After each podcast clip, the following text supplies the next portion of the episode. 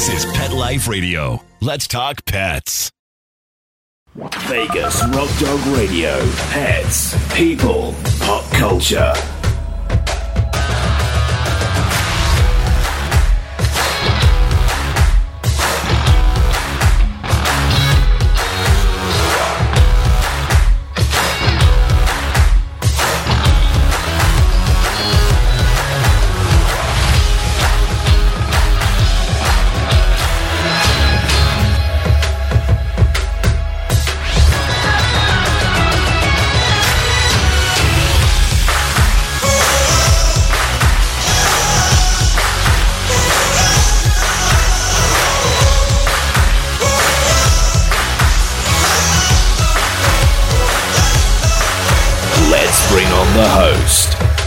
Sam, the queen of rock and roll dogs.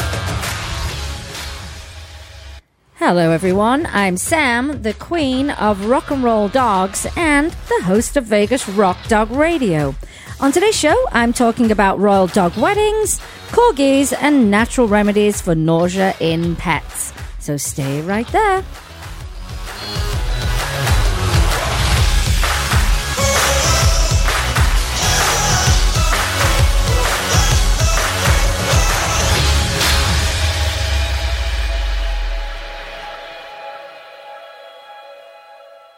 Vegas Rock Dog Radio. Pets, people, pop culture.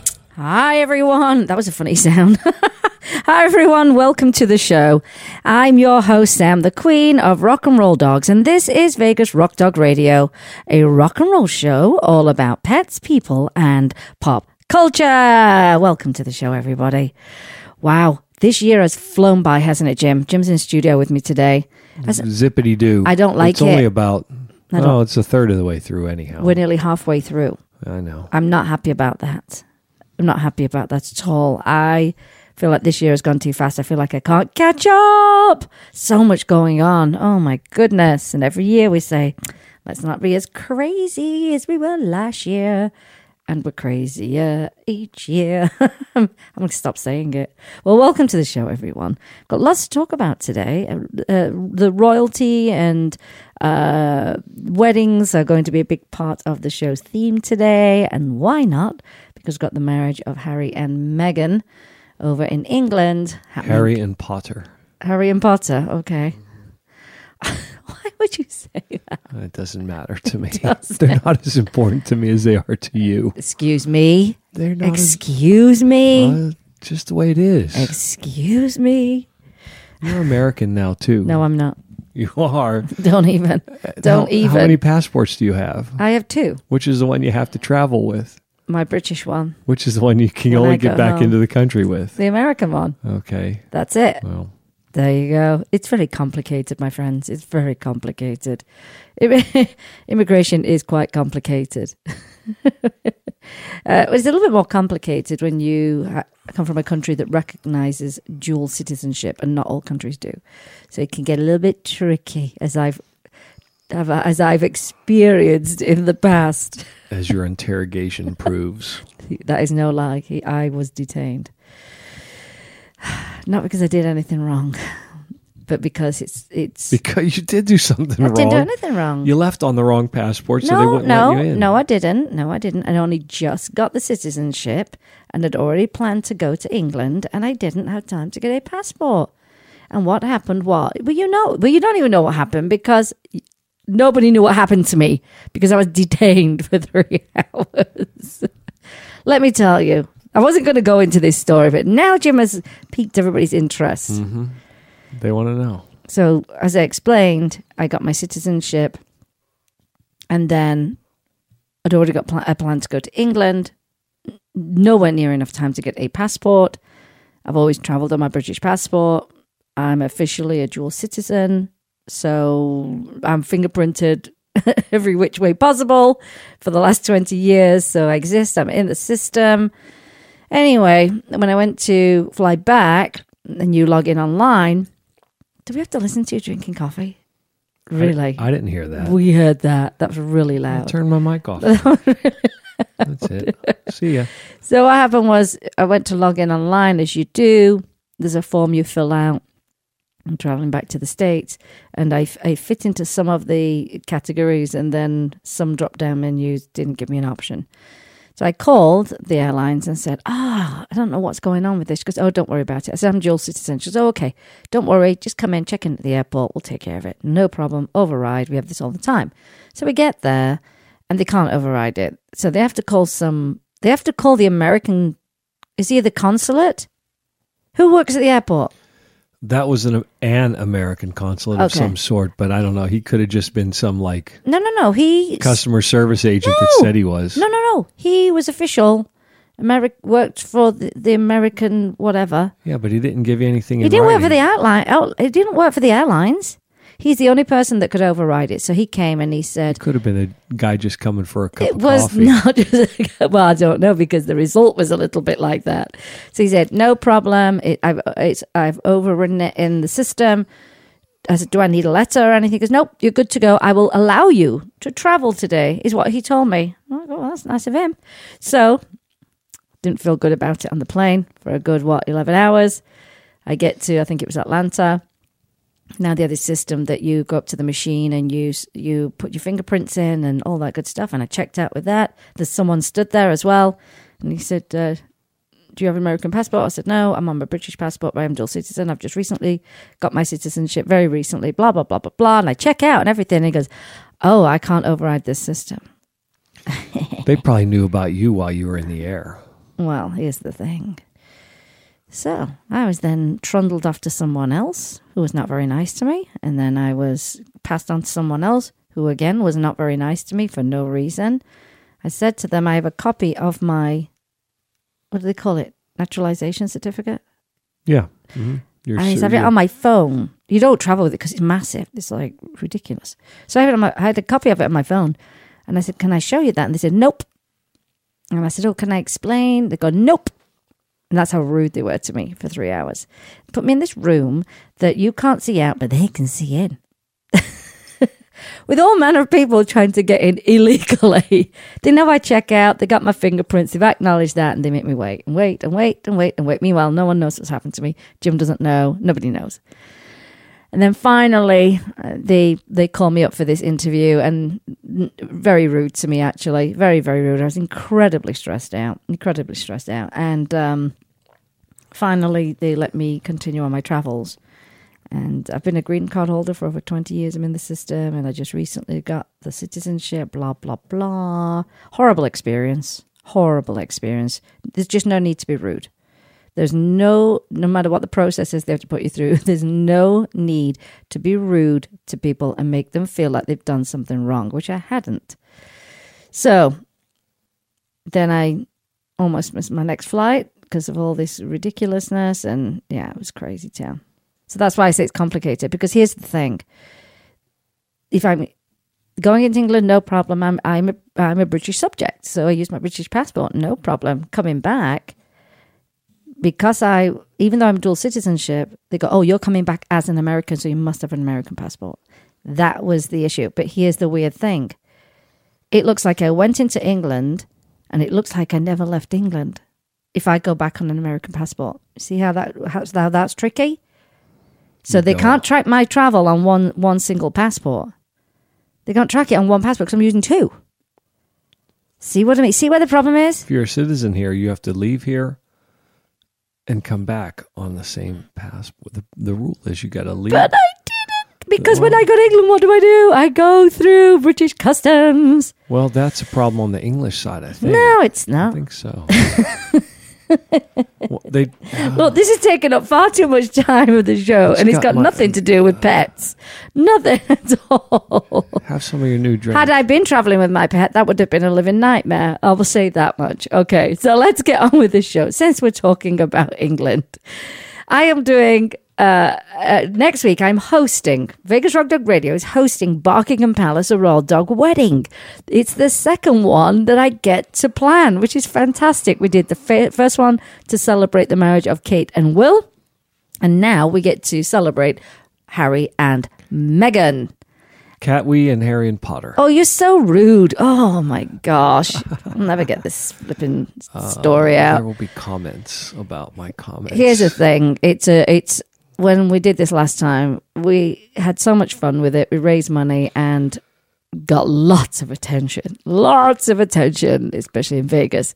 And I ended up doing some some kind of correspondence stuff with BBC because they got to hear about it through my sister. And so we get to do it again, and it's at the same pub, the Crown and Anchor pub. Big thank you to my friend June, who owns the pub, and it's the one on Tropicana, and we'll be on the patio. It's exclusive for our event. Very exciting. Going to be decked out, full on British, like you're going to a British wedding and a royal one at that. And of course, we're going to marry two dogs. We're marrying Red, and we're marrying.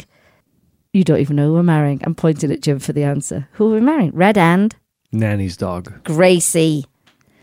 So Red and Gracie are getting married. you know, Red, he was found ti- uh, tied to a, I think Nanny said a cactus bush. Mm. Terrible. He had cactus spines in him. From what- Terrible. yes, awful, isn't it? But she saved him. And Gracie, again, she's she was rescued as well. We're going to have bride's dogs and groom's dogs in the wedding also. We, we ran a little contest, which was fun to select everyone. It was great. Odie's eyes, who has no eyes, he has no eyes. He said he'd like to be the witness. so Odie's a witness. And the people that are involved in this, and it's a lot of people. Of course, the Crown and Anchor Pub, big thank you to June for giving us the pub.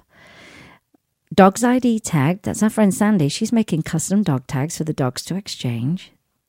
We also want to thank Einstein Pet because they're providing all the treats, special flavors, just for the this royal wedding, Barkingham Palace, and it's going to be a treat bar. So as you go to a lot of weddings these days, they have the candy bar, the sweet bar. Now we've got the treat bar for the dogs.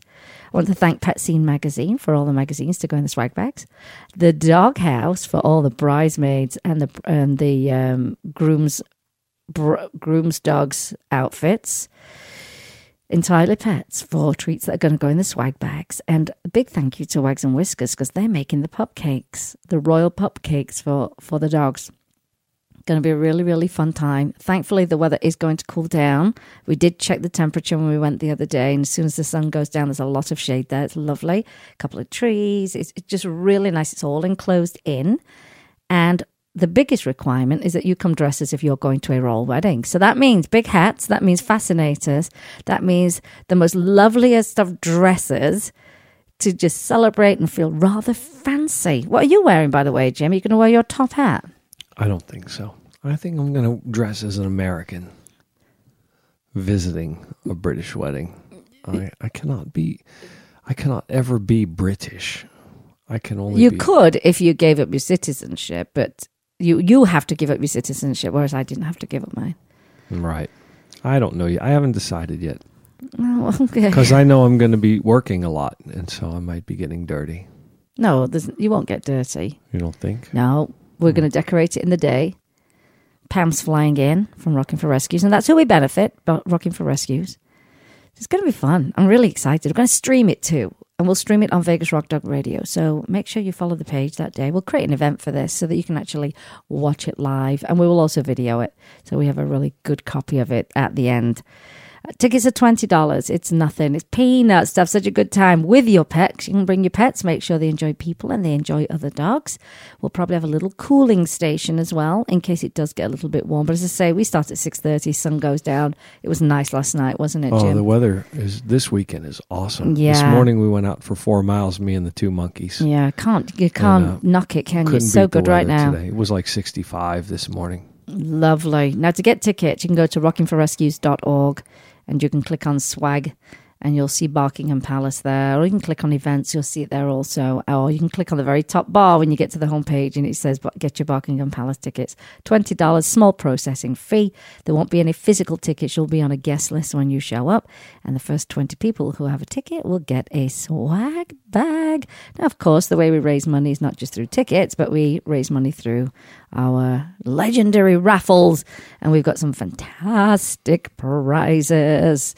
Some are animal race related and some are human related. So, not just all pets. And if you don't have a pet, you can still get a ticket and come to the event. It's gonna be exciting. And then I want to thank my my sister, my baby sister Siobhan. She is writing the Bow Wow vows because you know she's funny, so she's going to write the Bow Wow vows, all personalised. Exciting times ahead. Exciting times ahead next week. But for my for me, I love I love anything to do with the royal family. I love tradition. I love history. I love the pomp and circumstance. It all has a meaning. And it's going to be a great week, actually, because there are a lot of TV shows featuring the royal wedding and past weddings and all the traditions. And I love all of that. I love it. So, our event is the day before the wedding, which is Friday, May the 18th. So, and I'll put the link up, of course, on our Facebook page. And the more people we get there, the more money we can raise, and the more fun we can have. There won't be one of these for a while after this one. No, there won't be. No, there won't. Unless. Oh no, uh, I think it, I think Princess Eugenie's getting married. Nobody knows her. They, I do. English people do, but Yeah. Hey, look, any role. she's the one that wears the funny hats. Yeah, I love it. I love the crazy one she wore. I thought it was brilliant. I thought it was amazing. I did honestly. I thought that was so good. Um, what was I going to say? We love a wedding. The atmosphere in England will be unreal. It'll be like the whole country is having a party. It's so much fun. Oh, so much fun. Mind you, saying that's going to be it's going to be rammed at Windsor. Windsor's not big. it's going to be rammed. I think if you were trying to drive in, you probably may not get in. Isn't Windsor outside the village we visited where they used to make Doc Martens? Isn't it? No, in- that's that's where Adrian lives. oh, it's not in the same area. No. Well, another thing that's happening today, Mister Jim, What's that? it's National Dog Mum Day. Hmm. People say dog mom here. I say dog mum. and I know some people think it's a silly holiday to to celebrate for some people, but in all honesty, it does take a lot to care for your pets, doesn't it, Jim? Heck yeah.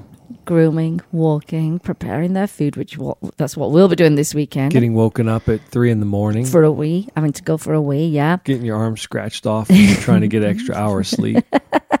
your vet visits, uh, giving meds, and for anyone who's got a pet who's ill, you can double all of that work. Really, it's a lot of work, and it's a lot of loving, as we like to say. So I do think it is a lovely day to celebrate the dog mums of this world. And my dogs are treating me to some shopping at H and M, aren't they, Jim? They are. Isn't that nice? Oh, they're paying out of their dog bank, out of their piggy bank. I don't know. It might be the Bank of Jim, I think. That's what I'm thinking. Well, let's take a quick break because when we come back, since we're going to keep on the royal theme for a while, we're going to talk about the Welsh Corgi when we get back. So hang on in there and uh, we'll be talking about those little short legged doggies when we come back. You're listening to Vegas Rock Dog Radio with me, Sam, your host, the queen of rock and roll dogs. Vegas Rock Dog Radio. Pets, people, pop culture. When Helen Brown ran away to New York City five years ago, she had no idea that a homeless cat with a punk rock haircut and enough catitude to light up the Empire State Building would be the one to teach her the true meaning of love and a forever home. In the tradition of her internationally best-selling memoir, Cleo, Helen Brown's Bono, the amazing story of a rescue cat who inspired a community, is a heartwarming true story about a woman without an anchor a homeless cat without much hope, and finding a forever home in the city that never sleeps. Modern Cat magazine calls Bono an uplifting tale about how everyone deserves love and a second chance. Bono by Helen Brown is on sale now everywhere. Listeners, I'd love to introduce you to PetPlate.com. They deliver freshly cooked human grade dog food right to your door. I'm talking about dog food that is so high quality that even us humans could technically eat it. I've been feeding Pet Plate to my pup for the last two weeks, and it's perfect for my picky pup and perfect for me since I'm so busy. So if you want something super healthy, really tasty, and ready to serve, go to petplate.com forward slash spot to get 30% off your first box. Once again, that's petplate.com forward slash spot to get 30% off your first box. P E T P L A T E dot com. Let's Talk Pets on PetLifeRadio.com. Vegas Rock Dog Radio. Pets, people, pop culture. Welcome, everyone. Welcome back. You're listening to Vegas Rock Dog Radio. We're talking all things royal dog weddings right now. then we're going to get onto some great information towards the end of the show that should help your pets. But let's talk about Welsh corgis. Do you like a corgi, Jim? Um, We don't see them they're very. not a dog that I think very much about because I j- don't see very. we don't see them very often here. It's funny, isn't it? You see certain breeds in certain countries. You don't see you don't see uh, those wiggle butts, those furry wiggle butts much. I do have a friend who's got a corgi, and she's British, and uh, she's called Princess Gwenny. I kid you not. Oh. That's her name, Princess Gwenny. Okay, so let me tell you a little bit about the Welsh Corgi. Just want to give you some history about the dog itself. It's sometimes known, sometimes known as just the Corgi, and they got their name from two Welsh words that mean dwarf and dog. Welsh for dwarf dog, plural corgis, duh. Or occasionally the etymologically, ety- etymo- etymologically, I got it right the first time, uh, consistent corgwn and it's a small type of herding dog that originated in Wales in the United Kingdom. These separate breeds are recognised the Pembroke Welsh Corgi and the Cardigan Welsh Corgi. 2000, not 2000, 1925. Uh, in 1925, the first Welsh Corgi was bred. Oh, so it's coming up on an anniversary, 100 year anniversary soon. Historically, the Pembroke had has been attributed to the influx of dogs alongside Flemish weavers from around the 10th century, while the cardigan is attributed to the dogs brought with Norse settlers, in particular a common ancestor of the Swedish Vallhund. According to the dog breed Viking dogs. Mm-hmm. Mm. According to the Dog Breed Journal, published in 2018, there are two different corgi breeds. One is called the Pembroke Welsh Corgi, which is the younger breed, as opposed to the Cardigan Welsh Corgi. A certain breed, a certain degree of interbreeding between the two types has been suggested to explain the similarities between the two. Well, I'm sure it would happen at some point, wouldn't it, Jim? Probably. Bound to. Uh, the Pembroke is the more popular breed of the two, with the Cardigan Welsh Corgi appearing at the Kennel Club's list of vulnerable native breeds.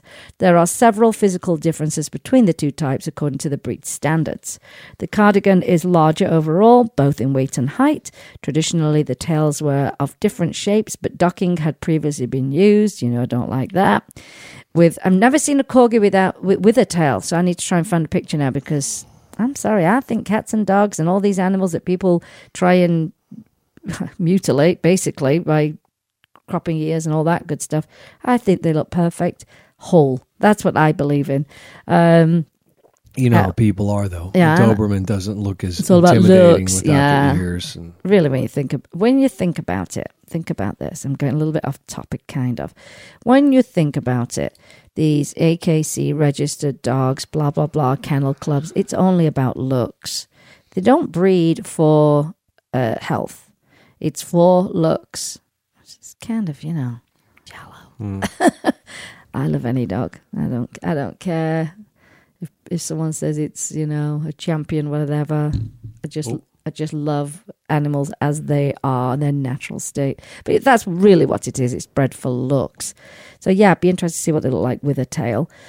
Uh, where was I going with this? Oh, hang on one second. Um, with regard to their health, according to, to a 2014 survey, they both had similar lifespans, although kidney or urethral conditions are more likely in the Pembrokes. Furthermore, Pembroke Corgis were more likely to have eye problems than the Cardigan breed. The Pembroke Welsh Corgi gained its popularity over the Cardigan Welsh Corgi because the Queen, Queen Elizabeth II, preferred the Pembroke. The favoured corgis had longer bodies, thick coats of fur, and some are born without a tail. Interesting. Hmm. How does that happen over time? How does that happen over time? mystery. Interesting. I've got to read into this one. Welsh corgis have a strong association with Queen Elizabeth II, who has personally owned more than thirty dogs, either Pembrokes or Corgi Dachshunds, because they she also they're also known as dorgies. Hmm. Yeah. Mixes of corgis and dachshunds. Yeah. So here's the history of the breed. They were uh, used as herding dogs specifically for cattle. They're, they are the type of herding dog referred to as heelers, meaning that they would nip at the heels of the larger animals to keep them on the move. Both Pembrokeshire and Cardigan are historically agricultural areas of Wales. The combination of the low height of the ground and innate agility of Welsh corgis would allow them to avoid the hoofs of cattle. The term corgi means either cur, which means dog, or dwarf. No, no, sorry. Means either cur, which is a dog, or dwarf, dog, cor, dwarf. G, goodness me, it's a whole breakdown of the word cor, dwarf.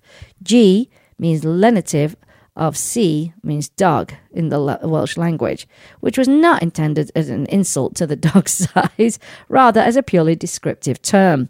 This is also a folk legend that says corgis were a gift from the woodland fairies. Oh, I love that. And that the breed's markings were left on its coat by fairy harnesses and saddles. Do you know how much I love that? That sounds so British to me. That goes right. That plays right into your unicorn does. thing. It does. I think that's fantastic. Pembrokeshire and uh, oh gosh, I wonder if there's any kind of illustrations showing that. If any artists have done that kind of thing. Oh, I love that. Find me something, Jim. Find me something with corgis and and um, woodland fairies. Oh, I love it. Pembrokeshire and Cardiganshire are adjoining historical counties in southwest Wales. Different tales have been told of the corgi's origin. Some believe that the two modern breeds evolved from a shared ancestry, while others attribute the import of the Pembroke, Pembroke Welsh, corgi, Welsh corgi to Flemish weavers starting around that 10th century, as we said earlier. Further theories on the origin of the Pembroke variety suggest that they may have originated from Central European herding breeds from the area around modern Germany. Depending on the time period when these dogs were imported to Wales, they could have been either uh, Deutsch Bracken or Dachshund. You like my accent? Uh, the Cardigan Welsh Corgi has been attributed to the influences of Nordic settlers in the region. Dogs of similar dimensions exist in modern Scandinavia, called the Swedish Vallhund. I need to see a picture of that. And it is claimed by some historians that these two breeds shared a common ancestor. Now, farmers in Cardiganshire began to switch from cattle to sheep in the late 19th century, but the existing breed was insu- insu- unsuited to working with sheep flocks. The dog began to be crossed with a Welsh sheepdog and this is the source of the merle colour pattern of the breed.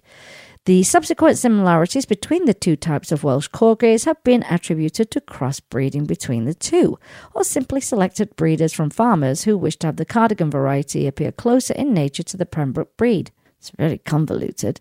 Uh, the first recorded date for corgis appearing in the show ring in Wales is in 1925.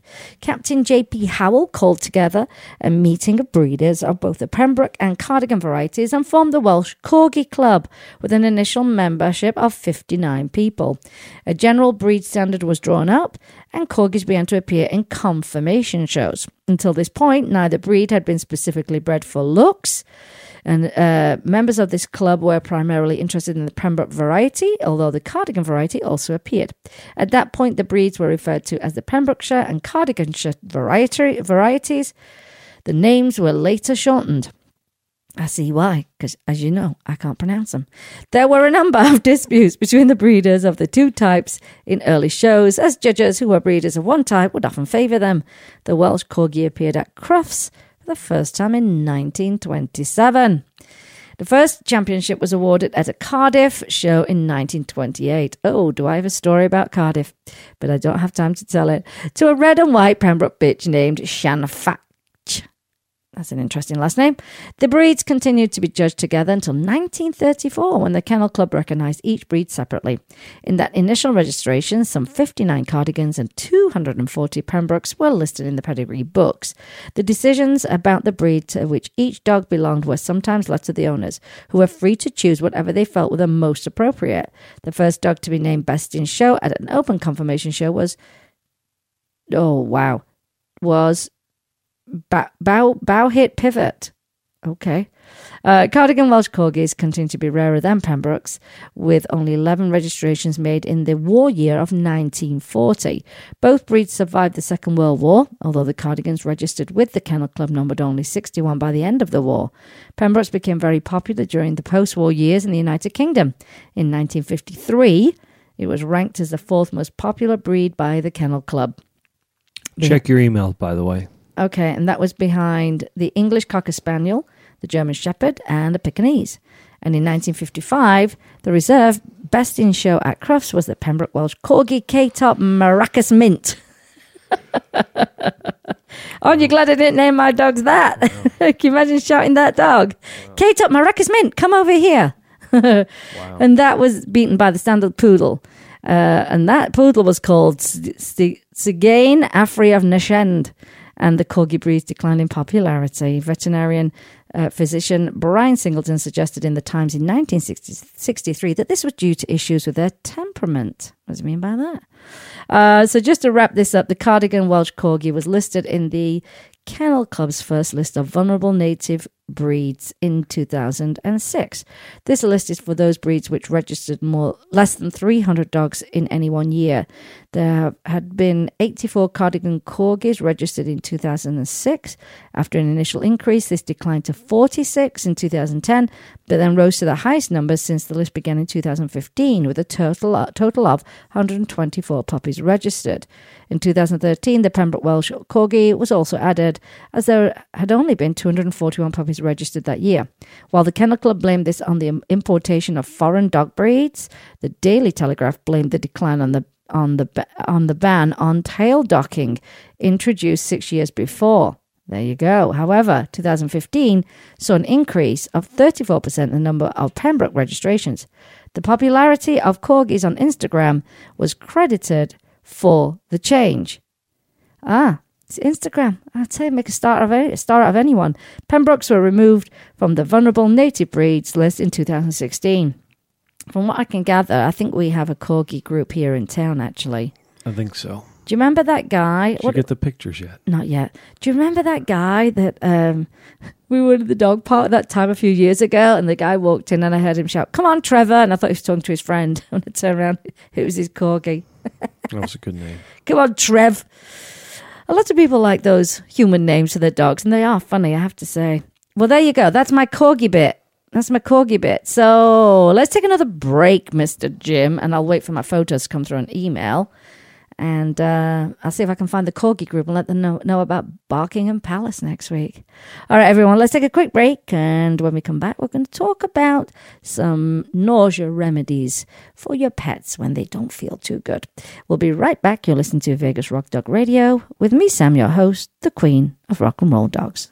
Vegas Rock Dog Radio. Pets, people, pop culture.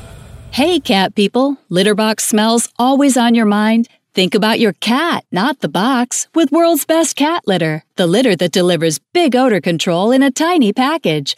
World's Best Cat Litter harnesses the concentrated power of corn to trap odors deep inside the litter. Ready to knock out smells and use less litter? Find World's Best Cat Litter at Target, Walmart, and in your local grocery and pet stores. Does your dog itch, scratch, stink, or shed like crazy? Come to Dynovite for help. Order a 90 day supply of Dynovite. Everything we tried failed except the Dynovite. Pick up two bottles of Super Mega Fish Oil. Get the third bottle free. Packed with omega 3, DHA, and EPA fatty acids. Super Mega is great for your dog's immune system, healthy skin, and soft, shiny fur. Dogs love it. Try Super Omega Fish Oil Buy two, get one free. at dynovite.com. D I N O V I T E Let's talk pets Let's talk pets. on Pet Life Radio. Pet Life Radio. PetLifeRadio.com. Vegas Rock Dog Radio. Pets, people, pop culture. And we're back. So we're actually going to a little bit of a change of direction away from the royal part of this whole show. And if you're just tuning in, you're listening to Vegas Rock Dog Radio. Oh, I can't get comfy today. Oh, my back hurts. Did you sleep okay on that new topper? Yeah, until I got my arm scratched off at three in the morning, and then I had a gray monster show up on my chest and my face. You have to obey the dogs, Jim. You must obey the dogs.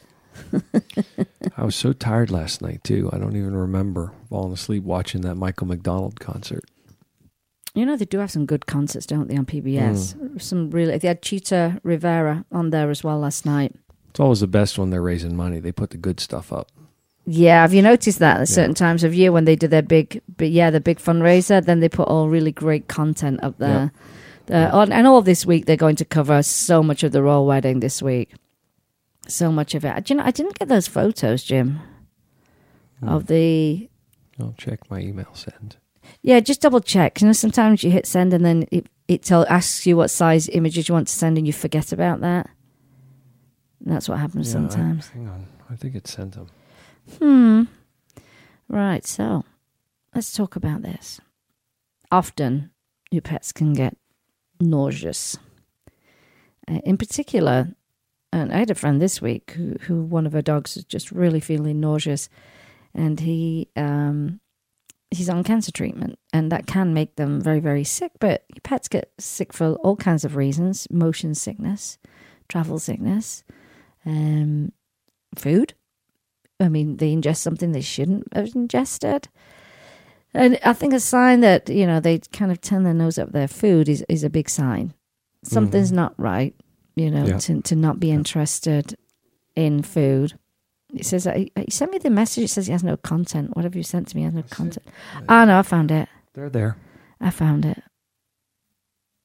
Oh, it's a link. Oh, oh my gosh. Corgis with fairies on their backs. That is everything. I'll post these on our Facebook page. I think you would really enjoy looking at these. the one with the queen on a, on the back of a corgi. That's brilliant, Jim. I'll post, I'll post these. Oh my gosh, I love this whole, you know, this, what do you call it? A, not, um, oh, what do they call it, Jim? Jim, I'm sorry. I'm looking at some information right what do they call it? Not, a, like you said about they, it was believed that fairies, what do they call that? I believe that corgis were delivered to people by fairies. Mythology. there you go. Mytho- That's the word I wanted. beings. Yeah. Oh, I really quite like it. Oh, I think it's adorable. I like the one with the queen on its back more than anything. so let's go back. Let's get back to the right, the right topic here, and I will post the pic- pictures on Facebook. I think you'll really enjoy them. So your pets can get nauseous for many, many reasons, and typically. Um, and I was watching a great video on the Dog Cancer Series community page, and it was saying, you know, if your pet turns their their nose up at their food a second time, then you do need to address what's going on because that's always a sign that something's not quite right, and you do want to address it immediately. Uh, Dr. Karen Becker was mentioning that don't wait until what they call is um, they call it um, you know like pet anorexia where you've let it go for so long with them not eating you know and you're trying to get them to eat and you know what she calls doctoring up the food just to get them to eat but you're not addressing the underlying issue. And so she says you know just act immediately. Don't waste time. Get yourself in there to the vet straight away. The uh, the second time your pet hesitates to eat the food. Um, now, nausea doesn't mean necessarily that your pet is actually throwing up, but I think everyone can, you know, relate to how horrible that feels when you, you feel, oh, I feel so sick. And then you get scared because you think you're going to throw up. I mean, that's, it's just a horrible feeling. It really is a horrible feeling. And as I say, you know, cancer treatments can cause it, some meds can, motion sickness, travel, or they've eaten something bad. It's a horrible feeling for them. Um, so, what can you do to help them out, especially at home with a natural remedy? And so um, Dr. Karen Becker talked about the Vermulsion, I think I'm pronouncing it right, Vermulsion center of the brain. And what you're trying to do is qu- quiet down that part of the, the, the brain and reduce the trigger. by the by by these remedies. So that it reduces it reduces the trigger and then it reduces the GI upset. And a couple of different ways in which you can do that. Very very interesting. A lot of this stuff you will have at home.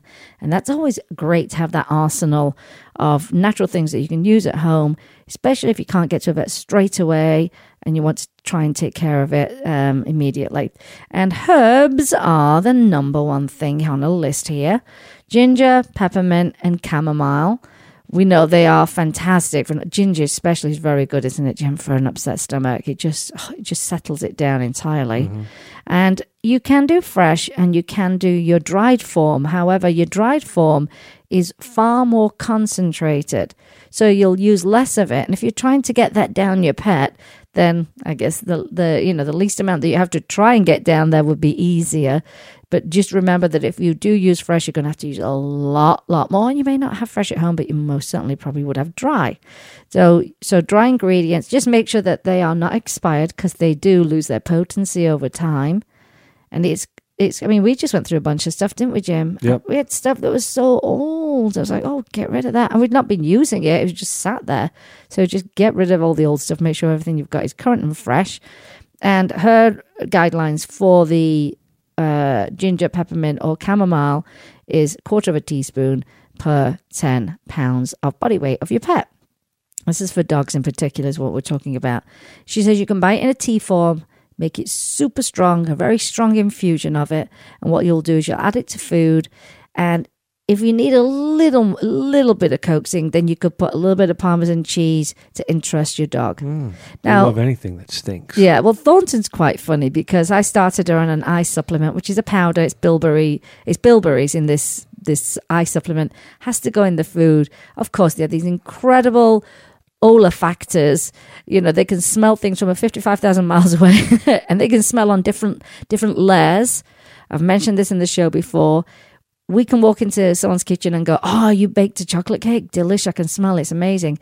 But a dog will smell chocolate, flour, eggs, whatever is in the actual cake itself, which is phenomenal, really. So, of course, when I added in a brand new eye supplement, even though it's bilberries, she just was like, mm, Hang on. Yeah, literally, I thought she was going to put a paw up and said, Can you explain this to me? something's not right here. So I know that's why she turned her nose up at first because it was different. Yeah. So I know it wasn't because she was feeling sick. And you know, you know how I got to eat it. This is so funny. I don't even know that. I just moved it into a different location, her food into a different location, and she went and ate it. Hmm. Isn't that funny? She's very interesting. Oh, she is. She's comical, that one. Uh, so that's your guidelines. Quarter of a teaspoon per 10 pounds. Buy it in a tea form uh, as an option. Make it strong make a strong infusion. Add it to food and add a little bit of parmesan cheese to interest your dog. And um, you know, you, it's a cool tea. You're not giving that giving it to them hot. I know it sounds like an obvious thing, but sometimes people do don't think. Sometimes that happens. Like like the family that was a safari park. Did you see that on the news? Uh, I, I know I'm going down a bit of a tangent they were in a safari park, an entire family, she had small kids, she had a baby on her hip, and they got out of the car and then wondered why the flipping cheetahs were chasing them. Mm. They were so lucky, Jim. They were so lucky Well, because they were if they would have got eaten, that would have been their fault. Oh, absolutely, it was their fault. Who gets out on a safari? Who even goes to a safari? um, and so that's what you're going to do. Now, another thing that you can use are essential oils. Lots of chitter chatter about oils right now online. They can impact your pets, especially cats, in a very, very negative and life threatening way. That you need to know. There's a very popular brand on the market right now. I'm not going to say their name, but it is not, and lots of people are selling it. It is not appropriate for pets. It has never been tested and formulated for pets. It's never been tested if it would impact pets. So you cannot give those to your pets. One brand that was created by a veterinarian is uh, Dr. Melissa Shelton. She uh, the, the name of her her line is very easy actually. Animal EO, Animal Essential Oils. Uh, you can buy fantastic combinations of these oils that do very specific things for your pets, and of course they'll be good for you as well. And what you do is you diffuse them and uh, you can actually join join her page. It's specifically for her oils so people can ask lots and lots of questions. She is on there, very, very active. I'll tell you who else is also on that page and very active and extremely helpful is Gregory Lucas. So uh, you can head on over to that page. It's a, it's a, uh, oils are good for pets, but you've got to use the right oils because the carriers can be very bad. They can be synthetic oils and not real, they're not organic. Those things are important when it comes to you and your pets. So oils are the, are the next thing on the list. And you, the ones that work well for nausea are peppermint and lemon, which I love those smells anyway. I think they're fantastic. Make sure they are of a medical grade and always buy organic. And that goes with your herbs as well, uh, organic herbs, and make sure they're not out of date, like we said earlier. So we're still we're still in the kitchen at this point when we come to remedies, and now we're going to talk about spices: cumin, cinnamon, and fennel. I'm not a fan of any of them. I love cumin. I, don't like, fennel in a salad. And I like fennel. I like the fennel plant as just a vegetable. I used to like cinnamon. I think it has to be used sparingly. Otherwise, it is overpowering and you cannot. Cinnamon and sugar and butter on toast, delicious. I think you use far too much cinnamon in your baking here, I have to tell you. I don't bake. As a baker, I don't bake. as someone who bakes, you can't put cinnamon on everything because you cannot taste the other flavors of, of what is in the cake or pastry that you're making. But it is good for pets. Don't give it to them straight because do you think you could actually take a teaspoon of cinnamon down? no, it's, it's that's a rough one. And thankfully, you don't need much. You need a sixteenth of a teaspoon. That's like a pinch, yeah? And that's per 25 pounds. And you'll mix it in with the food, and it's excellent for, for nausea. Excellent. There is a company that Dr. Karen Becker did recommend. She was very um, clear in stating that she was not paid to mention them. She's not sponsored by them.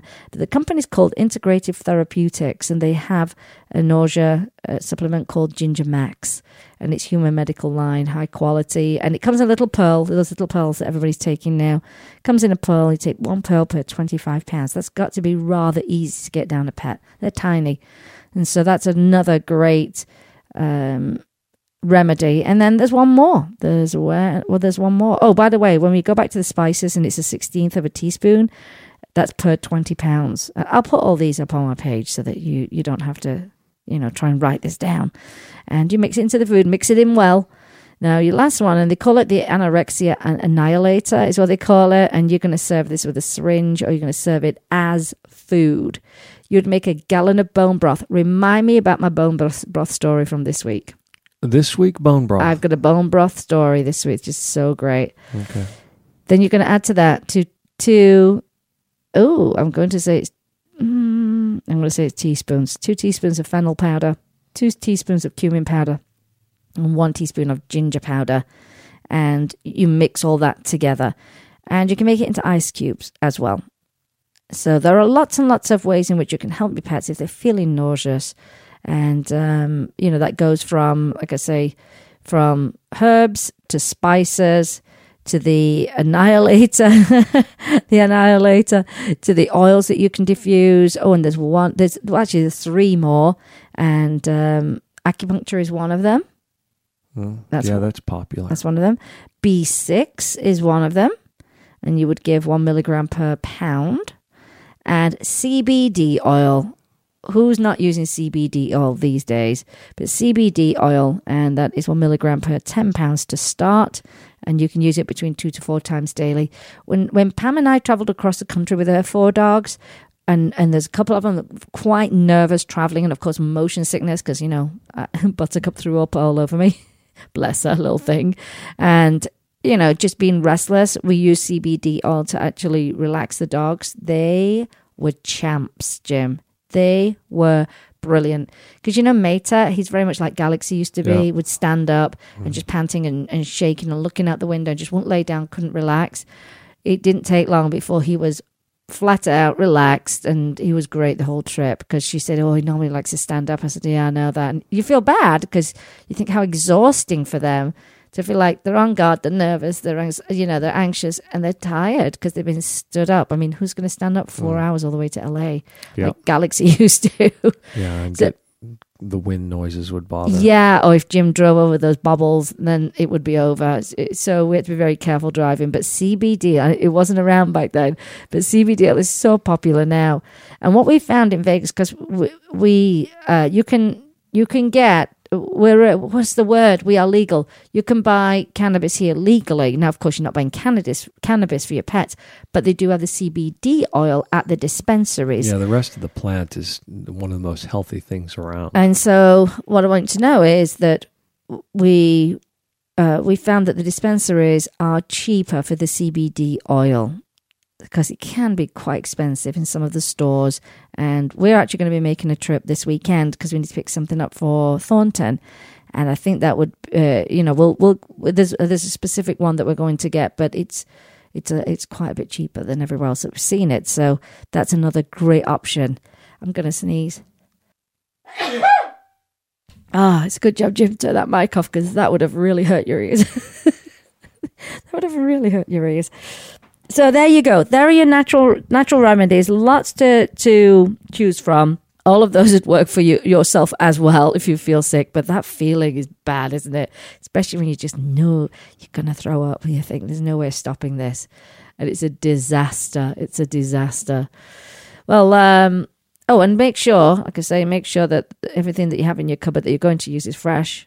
Oh, bone broth. Let's go back to the bone. I'm all over the place today. A little bit. My brain's a little bit fried. I'm, I am fried because I've been preparing this event and I am fried. I have to tell you, I am fried. Um, my friend, Cops. That's her, her last name is Copley, but we have always called her Cops our whole lives. Well, her dog Lacey had to go in for a surgery to have um, a lump removed. Thankfully, it's not cancerous. So everybody was so relieved and so happy for her because you know how that is when you're waiting for them to go through surgery and then you got to wait for the results. Well, she um, she said she brought her home. She was acting okay, and then she was acting weird and wouldn't eat. And they took her back in, and they had to put her on fluids and everything. But she just would not eat. And I said, you know what? Make her some bone broth. Now she's a vegan. My friend is a vegan. I said, she went, oh, I said, I know. I said, you know, can you get Piero, your husband, to make it? she goes, no, I'll get Binny to do it. Binny's her mom. I love all the names we've got for our friends. So she says, I'll get Binny to make it. So I send her the recipe. Now, bone broth is like a superfood. When I make it at home, and there are a couple of different ways you can do it, but I, I get an organic chicken. You fill your, your crock pot with water. You put in your apple cider vinegar because that's going to leach out all the goodness from the bones. And I mean, you, you're taking at least 24 hours to make this. You know, once that skin, ugh, the fatty skin goes gross, that comes off. You discard that. You never let your pe- pets eat that. That's not good for them. And then you keep it in that crock pot. You might have to add some more water if need be.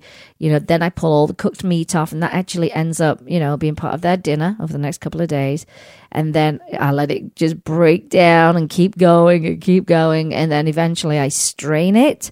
And then because I have that whole other level of paranoia, I put the liquid in the blender just to make sure nothing got through.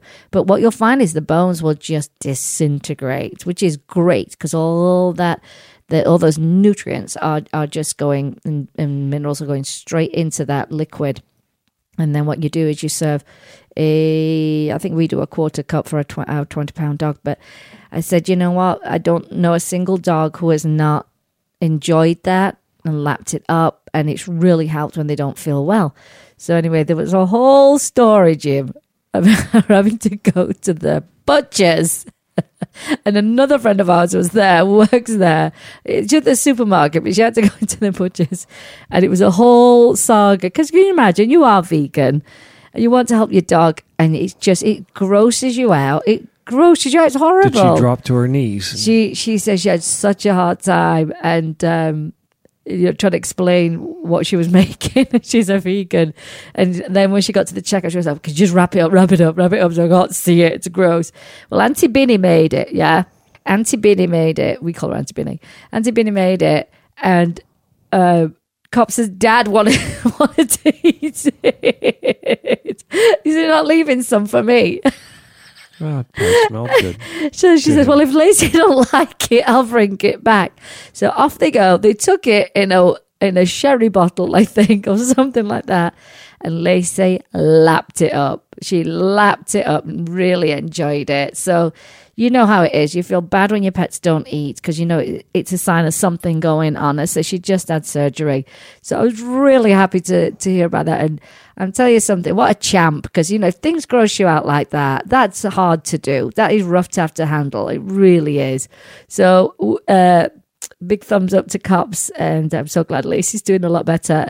And Binny, Auntie Binny will have to make more bone broth for Cops' dad. Is that not funny? I guess it's good for him too. It is. Well, you can buy bone broth for, for humans. Okay. Or you can make it. You can make it. You can get it from Whole Foods. It's all pre-made, ready to go. And uh, there are lots of companies now making. We used to call that soup growing up. no, it's not soup, Jim. You put vegetables in and it becomes Well, you can soup. you can put some vegetables in. You can. and it becomes soup. Okay. I love soup. It's my favorite. You do food. love soup. I must admit, it's one of your favorite foods. Well, uh, it's Lacey's favorite It's hard now. to be a ve- hard to be vegetarian though, and, and be a soup lover. Well, n- well, not now that I've found those really good meat substitutes. I mean, they are amazing. I have to say, they are amazing. And if you are making that transition, it makes it so much easier. It's so much better than years ago. And if you've ever had the Beyond Meat burger, you will think you're eating a burger.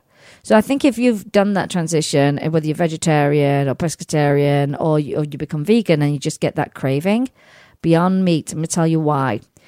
It there's a compound in it called hemi. I don't even know if I'm pronouncing that correctly, but it's found in meat and it's also found in a vegetable. So, and it tastes the same. So they've extracted it. Took them eight years to extract it, develop it, and put this plant-based hemi into the plant-based burger.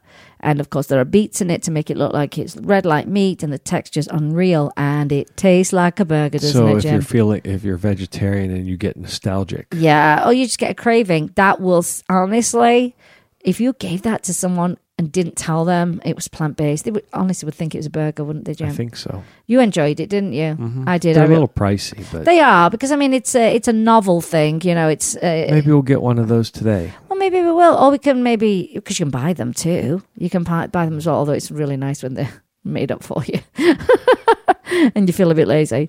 But honestly, I think it's a fantastic product. Eight years they took. They've got another bunch of stuff in their line, but that is the one with the hemi in it, and that's why that burger's selling. I think they sold in the first week something like twenty thousand dollars. Like boom, gone really quickly. I think that was just in LA. Isn't that amazing?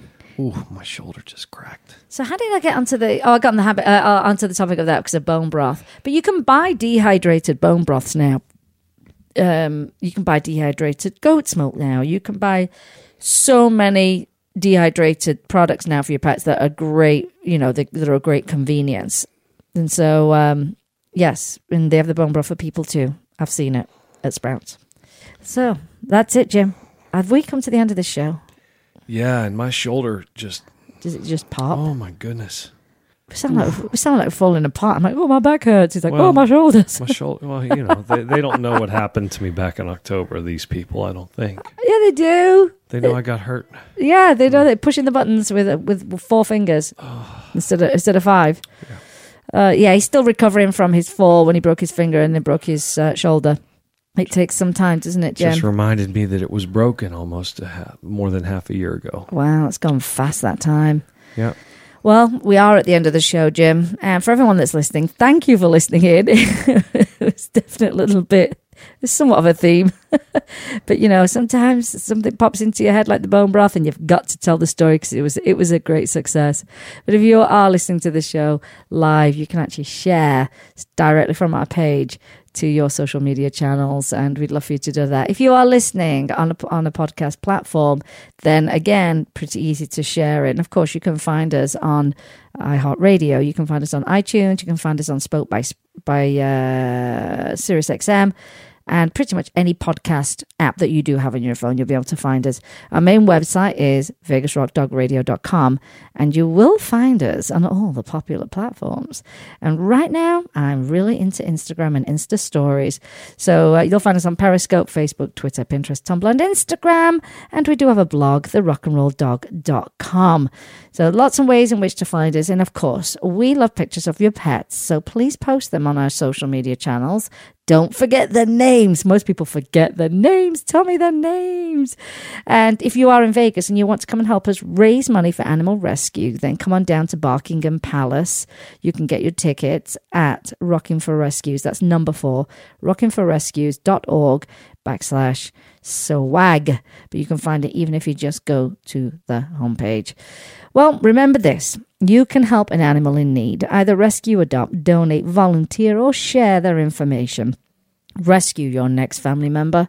Replace the word shop with adopt and be kind to all animals. Jim, thank you so much for running the show, mm. producing the show. It's a wonderful thing. It's been a mm-hmm. pleasure. And uh, everyone, please take a, take a moment to like us on Facebook, follow us on Instagram and Twitter. And as I said, don't forget to post pics of your pets. And we love to see those fur babies. Today, you have been listening to Vegas Rock Dog Radio, where it's all about pets, people, and pop culture. I'm your host, Sam, the queen of rock and roll dogs. And always kiss your pets good morning and good night. And I will see you next time. You've been listening to Vegas Rock Dog Radio. Pets, people, pop culture. Visit Vegas Rock Dog Radio for more information. Find us on Facebook, Twitter, and Instagram. And subscribe on iTunes and iHeartRadio. And remember, give your fur babies a big kiss from me, Sam, the queen of rock and roll dogs. You must not rely on the information in this broadcast from our host as an alternative to medical advice from your veterinarian.